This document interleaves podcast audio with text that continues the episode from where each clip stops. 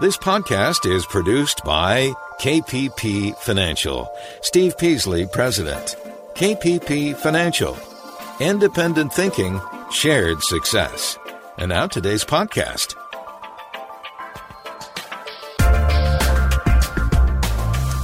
Good afternoon, everybody, and welcome to Invest Talk. This is our Tuesday, July 28th, 2020 edition of Invest Talk. I appreciate you all for being here in this hour, and we have a lot to cover, a lot of news items, and interesting insights uh, in the market today. We had home price index come out today. That was down on growth from last month, but still relatively strong housing market. We had a continued rollover in growth stocks today. We had gold and the dollar hitting headlines today, finally, after, you know, th- this kind of reminds me of that old adage that when you see it in the media, you're too late. Now, does that mean you're too late on gold stocks or the fact that the dollar is declining? No, I think the fundamental backdrop still remains very strong, but these are sentiment indicators. Sentiment indicators, and often sentiment indicators are very strong signals that, you know, maybe we've gone too far too fast. It's possible. We're going to talk about that. And COVID cases actually are starting to decline. That's been a good thing. We have the election 98 days now, I believe, away. Biden announced that he's going to give his VP pick next week. So certainly that may be a market mover depending on how the market accepts the nomination or accepts the pick, whether that is you know, maybe more bullish or bearish for either Biden's chances or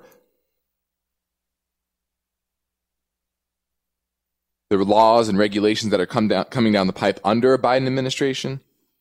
All of these matter. It's a fluid situation here with the market, and we we have to look at all of the both positive and negative winds that are affecting the market today. And we know there's going to be volatility. Starting to see that once again. The VIX was up about 70 points today, but still hasn't broken out. Will it? I think we'll know here in the next week or two whether we break the new lows for the year or we break higher. Now, today in this program, I will do my best to provide you with unbiased answers to your finance and investment questions. You probably want strategies to help you deal with this market, right? This isn't an indexing market. This is a stock picker's market, and you've seen that. Some stocks are doing fantastic, and others remain in the doldrums. And the ones that remain in the doldrums are what we've said for the past six months or so, which is companies who have a lot of debt, have weak balance sheets, are affected dramatically by the shutdown, social distancing, the change in the way we live our lives. And we know that's how it's going to be for a little while. Are you chasing the airlines are you chasing the Disneys of the world? What is your strategy? We're here to help. Now, we operate each and every weekday, both for InvestTalk and my company, KPP Financial. We operate the philosophy of independent thinking and shared success. That's how Steve and I are different than most other investment advisors. We invest right alongside our clients, called parallel investing, and we are dedicated to this unbiased guidance. That's that's why we do the show. Try to clear out the noise, clear out the bells and whistles that CNBC is going to give you, that the media is going to throw at you to try to get you to click and watch so they can sell advertising. That's not who we are. I am not Cramer. I do not have bells. I do not have buttons. I just have data in front of me. If you call, I'm going to pull up as much data as I can, give you my perspective on whatever topic that is. That's what we do every day. So I'm ready to take your calls. 888 chart, 888 And if you want to get deeper after the show, you can always set up a no cost, no obligation portfolio review assessment via telephone, Skype, or Jive meetings. You know, in today's world, it's tougher to travel. Obviously, there's risks, and we would be happy to set up a digital portfolio portfolio review, or you can still sit down with us at our Irvine, California office. If you want to do that as well, just head over to investtalk.com to learn more. Now, my focus point today concerns a story that one analyst is projecting that the fall of the US dollar will have a big impact on certain areas of the global equity market. So we're going to touch on that. In addition, the S&P is growing very concentrated in its top 10 holdings. And we're also going to touch on that because there are some lessons from the past. Anybody that's listened to this show for any length of time knows I'm a big fan of history, big student of history. And so we're going to look back in history and see what precedent there is for the level of concentration in the S&P compared to current events. Also,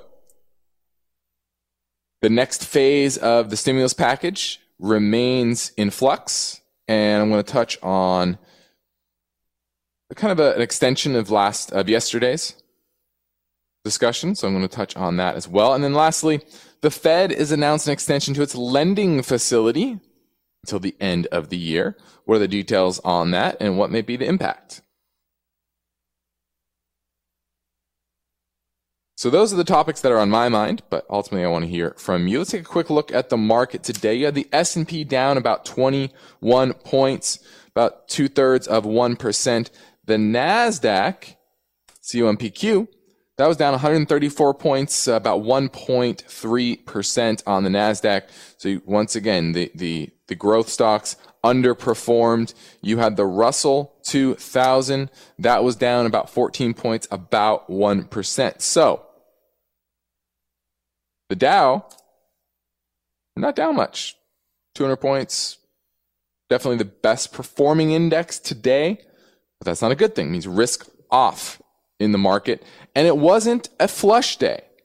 One thing you have to understand is days where there's a big flush, that's actually not that bearish as long as volume isn't gigantic.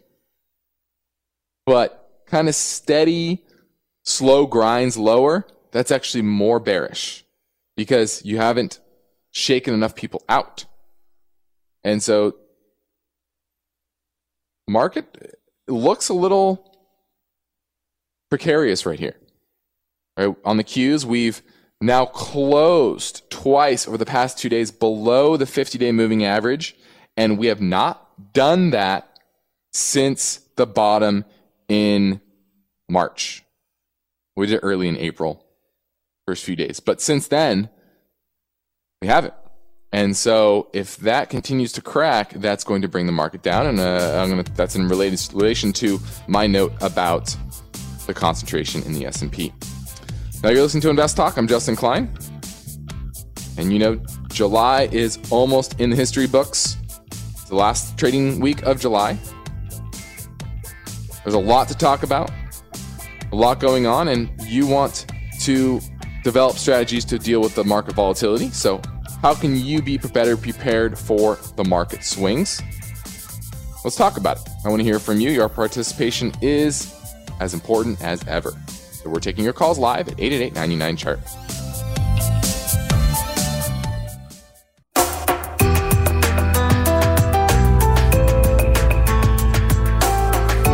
This is Invest Talk. July 2020 is winding down. We are living through an unprecedented economic crisis brought on by the COVID 19 pandemic, and the markets have reacted. You'll have finance and investment questions. Invest Talk. Call now 888 99 Chart. Hey, my name's Lucas from Texas. I just started watching your podcast or listening to your podcast, and I really like it. Um, I was just calling to see what y'all think about Luckin Coffee, all the troubles they've had, and they just recently got delisted. And uh, I was wondering what your thoughts were on it. Thanks. Uh, my thoughts are you stay away from it. It's a they've come out as 70, 80% of their revenue is fraudulent. Uh, it's a great example of a Chinese company and the fraud that is embedded. This just happens to be a more egregious level of fraud within Luckin Coffee. And so I would stay away from it. You know, it's been delisted for a reason. It still has a $626 million market cap, which is still crazy to me considering, you know, their revenue is broadly fraudulent, at least the reported numbers. So uh, definitely would stay away from Luckin Coffee. And it's a lesson to all of those Chinese investors out there, at least not Chinese investors, those those that are invested in Chinese companies. So we say that.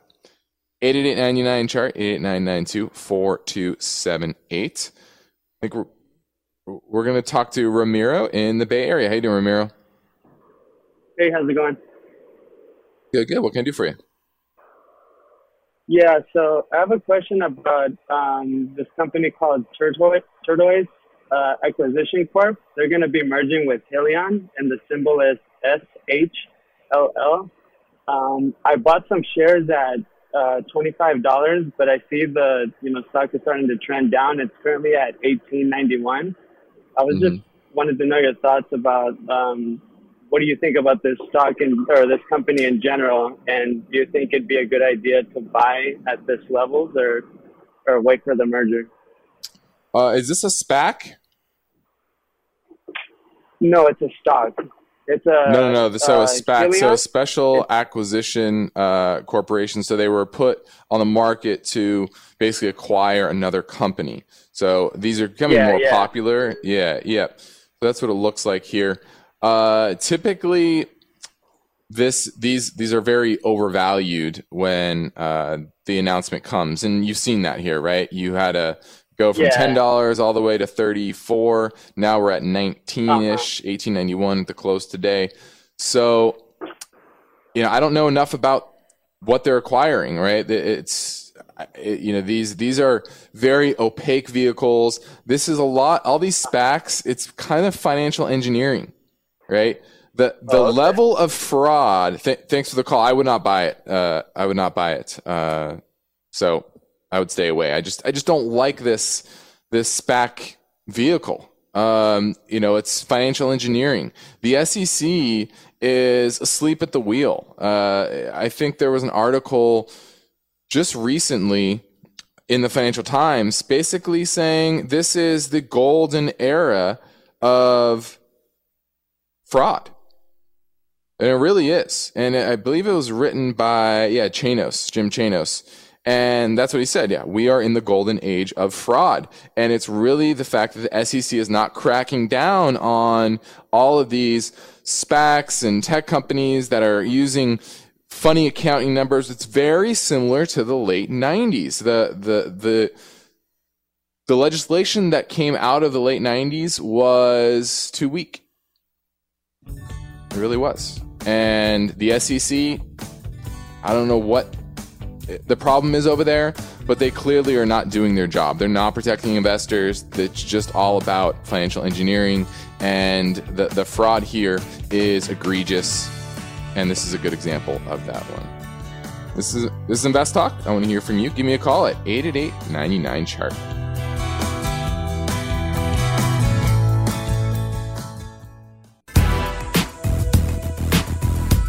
This is Invest Talk the radio program and podcast dedicated to helping you achieve financial freedom. You may be a regular listener, you may even have called a few times, but if you've never called, what are you waiting for? The phone lines are open, and Steve and Justin would love to hear your questions right now. Call 888 99 Chart. Hey, Justin. It's Dalton here. I've just been looking to buy the stock symbol CHAP. I just wanted to see and hear your thoughts on it. Thank you and get back to me. All right, looking at Chaparral Energy, engaged in acquisition, exploration, development, and operation of onshore oil and natural gas. Market cap of 22 million, very very small mar- small cap, uh, but it didn't used to be. And it actually went public in 2018, just a couple years ago, was trading in the high teens. Now we're at 46 cents per share. And the reason is, is because they are now on the verge of bankruptcy. Their long-term debt is $437 million. Their cash flow trailing 12 months is negative 134 million. And so they just look like they're on the brink of bankruptcy here. And if you look at the chart, let me see if there's anything positive. They did have a spike in June but you've now broken below that spike. You know, it's kind of at some support, but the fundamentals just look absolutely terrible. Even though oil still remains around that $40 a barrel price number, this has not jumped to life and their balance sheet remains pretty weak. I would have to go in and look at their pricing on their bonds, I would imagine it's very low, probably 60 cents in the dollar or less. And that means bankruptcy is the most likely outcome here. So I would absolutely pass on Chaparral Energy. CHP is the symbol. Now, my focus point today concerns the story one analyst is projecting that the fall in the dollar will have a major impact on the stock market. And this is uh, interesting from a sentiment standpoint because there's been very little writing coverage on the weaker dollar, even the dollar has been trending down for months now. But he thinks it'll actually be positive for equities. That tends to be true. If you've been following my videos on YouTube, you'll know that saying the dollar, a weak dollar is actually good for equities. And you've seen that here is the market has stayed relatively buoyant over the past couple of months. Even though the economic numbers are starting to roll over a little bit again, but the weaker dollar has provided liquidity to the system.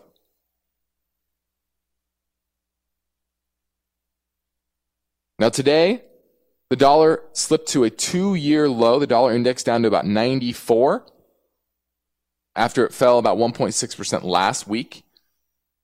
Remember, this hit a three year intraday high on March 22nd at 103. So you're talking about over a 10% drop over the past few months.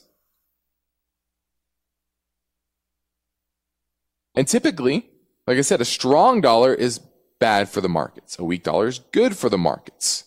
But a weak dollar is even better for international markets or multinationals who have a big chunk of their revenue from overseas. Now, if the weaker dollar means a weaker economy on the domestic front, that doesn't bode well for most other stocks. Now, over the long term, the dollar and equities have a negative correlation, meaning if the dollar goes down, typically equities go up and vice versa. Since 1973, it's been about negative 0.2. Meaning if equities go up 1%, typically the dollar falls about 0.2%. Vice versa. If dollar goes up 1%, typically equities fall 0.2%. Obviously, this is a large data set. Now, since 2000, since China joined the World Trade Organization, the correlation has actually increased to negative 0.35%. So there's even a stronger correlation. The equity markets are more dependent on a weaker dollar than in the past. So while a weaker dollar doesn't mean doom for the equity markets. What it t- does mean is that foreign equities tend to do better. And I think that's certainly true in this case, and especially in this environment where Europe has actually handled this pandemic better. China, or not China, Italy is averaging around 100 new cases a day. We're averaging north of 50,000 new cases a day. Now, obviously, size of populations, but still, Europe in general is handling this far, far better. Now, you could say there's various reasons. You know, the mask thing has become politicized here in Europe. It's not really politicized. Um, you know, there are ver- there are a lot of variables in this, but the bottom line is we're having to stimulate a lot more because we haven't handled the pandemic nearly as well as Europe. And what that means is our money printing, our M2 growth has far outpaced Europe's. And our economy is now weaker relative to Europe's and other parts of the world, and therefore our dollar is weak. The euro is up 3.6% in July. Now, some economists are warning that the dollar could un- be undone in a rapid fashion, and that could create uh, an erosion of the world re- world's reserve currency status. I don't know if I go that far. So, but this is definitely a different situation. And so, near term, I, I, I could see the dollar rallying, um, but it's something to continue to watch. Give me a call. I'm Justin Klein. This is Invest Talk 888 chart. eBay Motors is here for the ride. Remember when you first saw the potential? And then through some elbow grease, fresh installs, and a whole lot of love, you transformed 100,000 miles and a body full of rust into a drive that's all your own. Look to your left, look to your right. It is official. No one's got a ride like this. There's nothing else that sounds like, feels like, or looks like the set of wheels in your garage. With over 122 million parts, you can make sure your number one ride or die stays running smoothly, so there's no limit to how far you can take it. Brake kits, turbochargers, engines, exhaust kits, roof racks, LED headlights, bumpers, whatever your baby needs, eBay Motors has it. And with eBay Guaranteed Fit, it's guaranteed to fit your ride the first time, every time, or your money back. Plus, at these prices, well, you're burning rubber, not cash. Keep your ride or die alive at ebaymotors.com. Eligible items only, exclusions apply. At this point, I think almost everyone has heard how generative AI promises to bring us to the next industrial revolution. AI is already shaping society with an impact on daily life that echoes the transformative significance of electricity or the internet. As we take steps to embrace the potential of generative AI, we need to remain vigilant with regard to its exploitability. This is where HackerOne comes in. HackerOne's AI Red Team addresses the novel challenges of AI safety and security for businesses that are launching new AI deployments.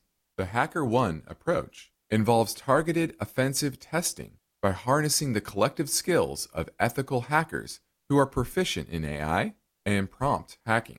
In short, AI red teaming is the practice of stress testing AI models and deployments to make sure they can't be tricked into providing information beyond their intended use, and that security flaws can't be exploited to access confidential data or systems. HackerOne seamlessly integrates with your existing tools to enhance communication and collaboration across development, security, and IT teams. So, Stay ahead of the game in the battle against cyber threats with HackerOne's attack resistance platform.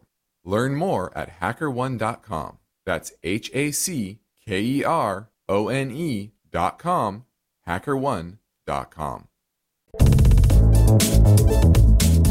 You are listening to Invest Talk. We've seen the markets go up, then down, sideways, and around. It's called volatility. And if you're a serious investor, you'll have finance and investment questions for Justin Klein. He's here now taking your calls live. Invest Talk 888 99 Chart. Hello, my name is TJ. I just had a quick question for you. I was looking to invest in the solar space, Canadian solar specifically, CSIQ. I already own a couple Canadian uh, stocks within my portfolio. So I'm wondering if, number one, is that something you should pay attention to? Is the region that some of your stocks are exposed to and monitor that? And maybe that shouldn't be a reason I invest in Canadian solar, but just looking to hear what you hear about this one. Thanks. Bye.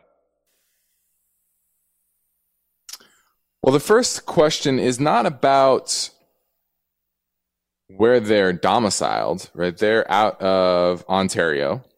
It's about where their business is.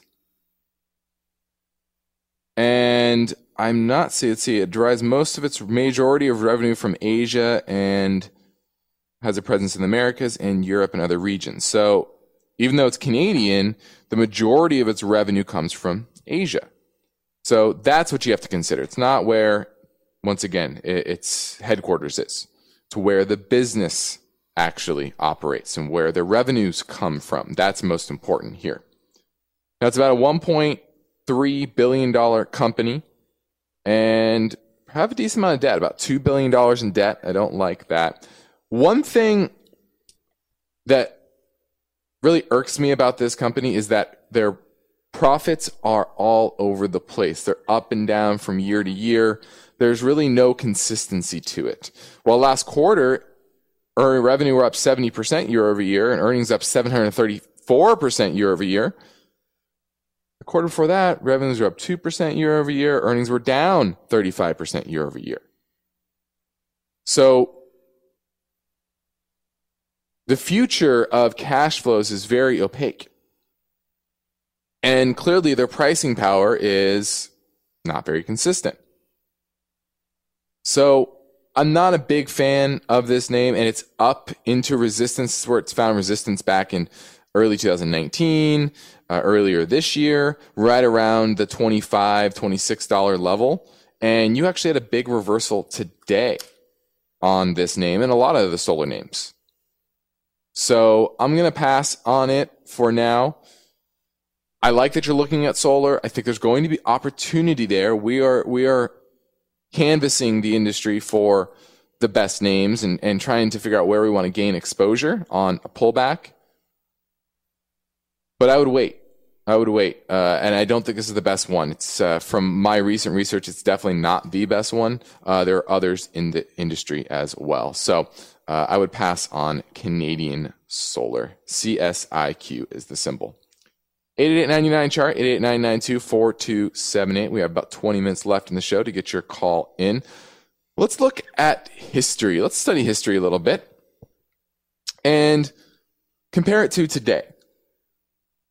And if you understand, if you if you were around in the 90s, you would probably see some parallels from today and the late 90s. You had central banks pushing liquidity out into the system. In the late 90s, it was post the Asian financial crisis. It was in the lead up to Y2K to stem off potential economic problems with, you know, the Y2K bug, which really never came to pass. You had tons of individual investors trying to cash in on massive growth in tech stocks.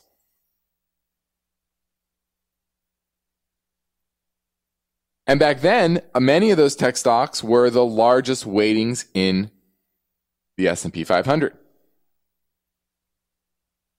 Now, if you look back in history, we are we have now exceeded the concentration of the top 10 largest holdings in the S&P than we had back in 2000. Back then it was 25% of the overall index. Now we're up to 26% after the likes of Microsoft, Apple, and Amazon appreciated minimum 48% over the last 12 months.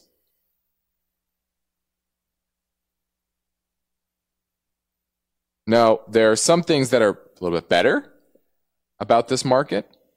Some things are a little worse. Now, typically growth companies command a higher PE, a higher multiples. And that typically translates into bigger stocks or uh, bigger market capitalizations. And we know that the S&P is market cap weighted.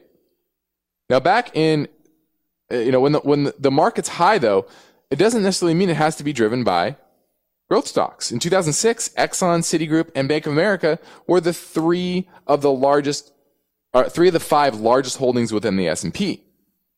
Back in 2000, it was a different scene. It was more of a mix between growth and value, but certainly growth focused.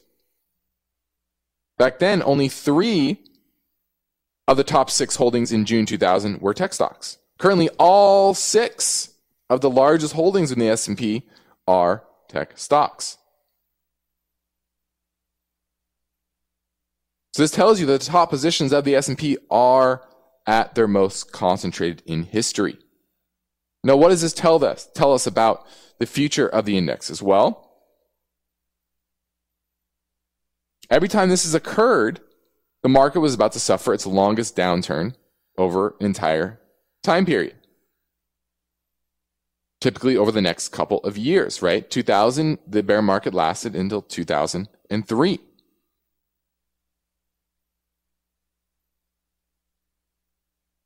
This time, investors are jumping into, into tech stocks because brokerage commissions are free. They're getting free money from the government.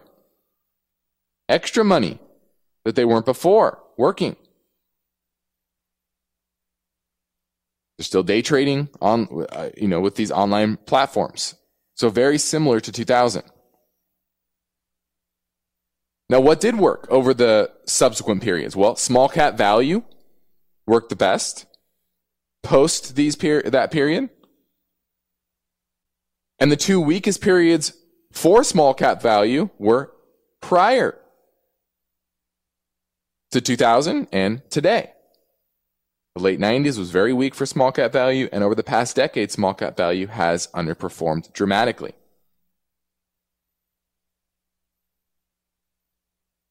Now, this is general guidelines. It's not a precise blueprint.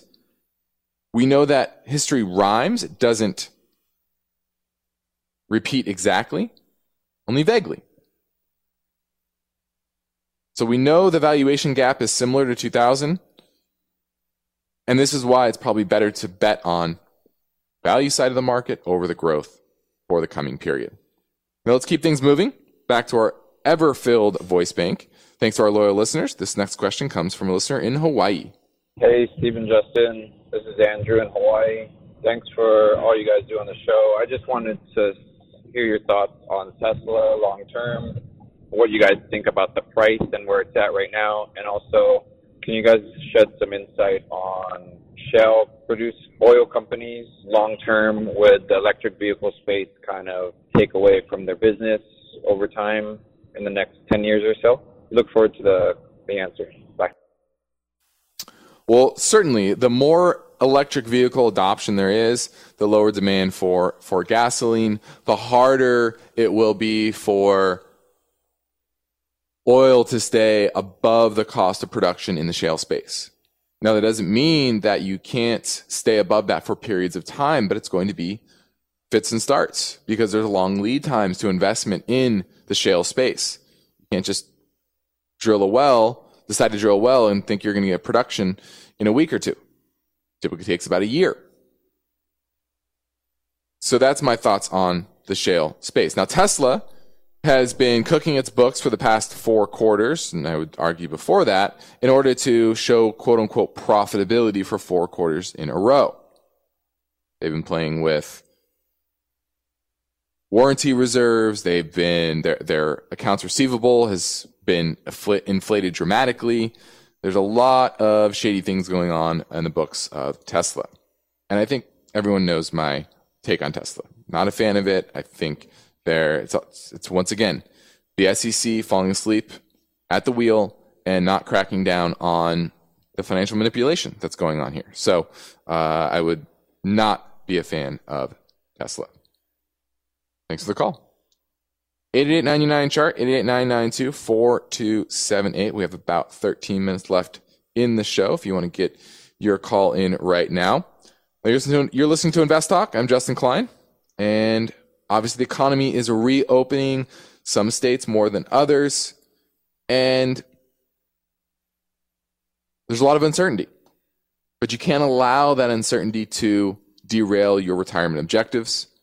You can't let them be controlled by this pandemic.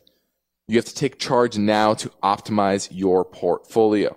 And that's what we try to help you do each and every weekday on Invest Talk. But if you want more hands on, you want a more hands on approach, I encourage you to reach out to myself or Steve Peasley at our KPP financial offices in Irvine, California. We want to help you. So head over to investtalk.com. And now I'm here, ready to provide unbiased answers to your finance and investment questions. We are taking your calls live at 888-99-CHART. You are listening to Invest Talk. We have good news. Steve and Justin have recorded an all new Rapid Fire Hour. It's a free podcast download, and you'll hear answers to 30 caller questions. You still get unbiased answers, but the show moves along at a faster pace. You can find it now for free at investtalk.com, iTunes, Spotify, or Google Play. Search Invest Talk June Bonus Show. And now, Steve and Justin welcome your calls. The Anytime Listener line is open 888 99 Chart. Hi, this is Justin from Sparks, Nevada. I have recently bought a position in Solo, S O L O. I think it's going to go a lot higher just because they're pre-sales now, and as soon as they start opening their three stores, I believe that they will skyrocket. But I want to make sure that you think the same thing. Let me know what you think. Thank you. Bye. Well, this is Electrameccanica Vehicles, and it's actually a Canadian company, British out of British Columbia the name looks like it's Hispanic of some kind, but it's it's not. 189 million dollar market cap. It looks like it was down a little bit today. Yeah, about uh, five percent or so. Hmm. You know, this kind of is getting caught up in the electric vehicle craze. This reminds me of kind of NIO, right? That's the uh, Chinese electric car company. Now, this is not nearly as high a valuation, only a you know, hundred million dollar market cap or so. Now they never made money. Uh, this is a, a story stock. There's a lot of these story stocks, right? How much are they going to produce? Is there, do they have the money to build a factory? You know, Nikola, another example of these electric vehicle stocks, they just had a design. They have plans but they garnered a 20 plus, I think it was maybe 30 billion dollar market cap at one point, and now it's come down a lot, but still creating trading at crazy valuations for basically a plan for an electric vehicle. Yeah, it's at 12 billion dollar market cap. So it's just kind of caught up in that. The best thing I would say is the valuation isn't that high, right? The market cap isn't that high for kind of a similar story. It sounds like I, I'm not too familiar with the story. But this is another example of your average investor just getting caught up in the story. Your Robin Hoodies of the world. And so there's no fundamental basis for investing in the company without a path towards some sort of profitability. Just a story. So I don't know much about their business to, to really tell you whether there is a path, but it doesn't seem like there is because they've never made money and they're not projected to. Technically, it's a low volume stock, it, low float. So could it spike? Absolutely. Is it back into support? Absolutely. But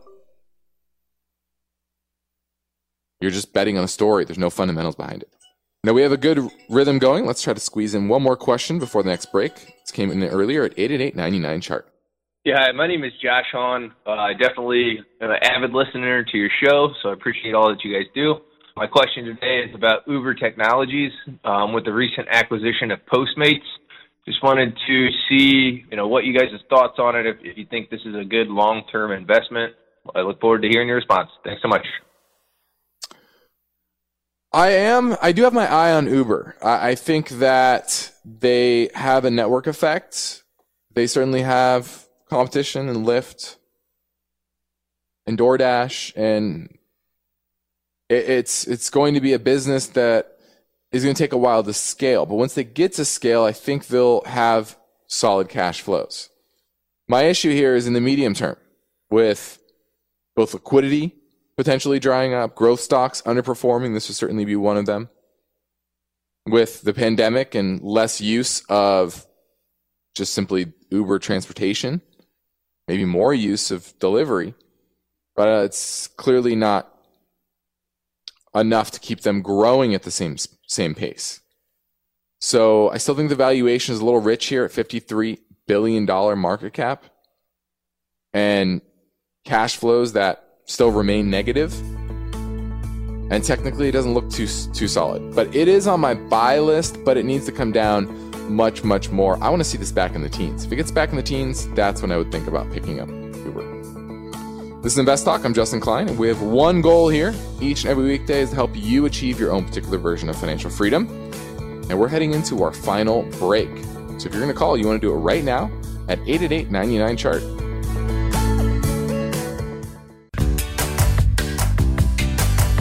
On the next Invest Talk COVID 19 has made earnings difficult to forecast. McDonald's is a case study. Its revenues have plunged 30%. So, what happens next? That story tomorrow.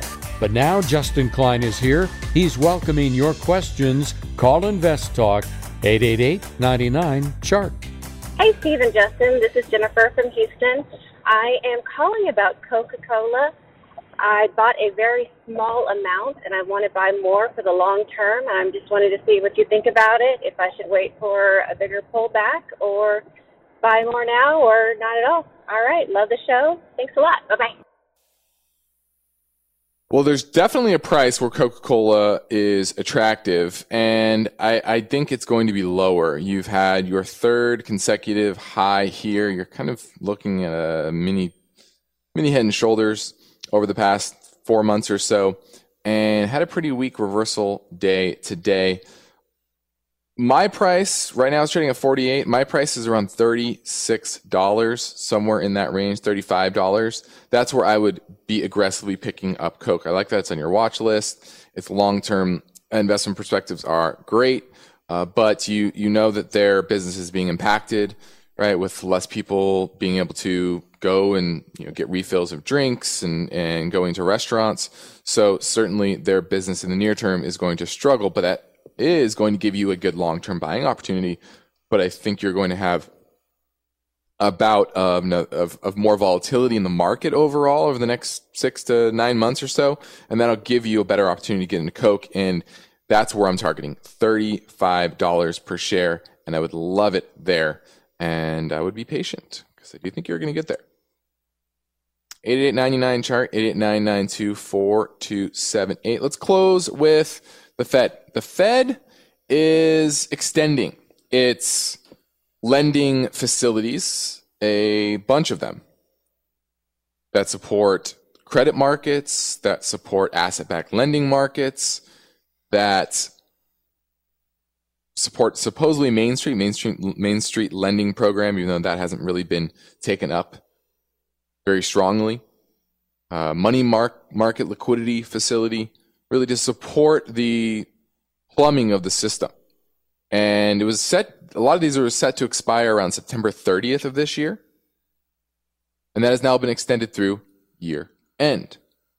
Now, what this tells you is that the Fed still sees problems in the system that they need to pump liquidity in in order to stave off freezing up of liquidity. And this goes back to what they're starting to say more consistently is they only have lending powers. They don't have spending powers. So they can only do so much to support the overall, overall economy. Now what they can do is purchase assets like treasuries to support spending by the government. I've said this before. Politicians are now battering, batting around either a 1 trillion or a 3.5 trillion or somewhere in between, most likely, billion, trillion dollar bill that will support the economy. And they realize that it doesn't matter what the size is really. At least they, at least yet, they don't. They're not considering the ramifications yet. Starting to see that in the gold and silver market and commodity markets and the dollar. But I think that's a little ways down the line until politicians wake up to that. But at least in the near term, the Fed is going to support fiscal spending.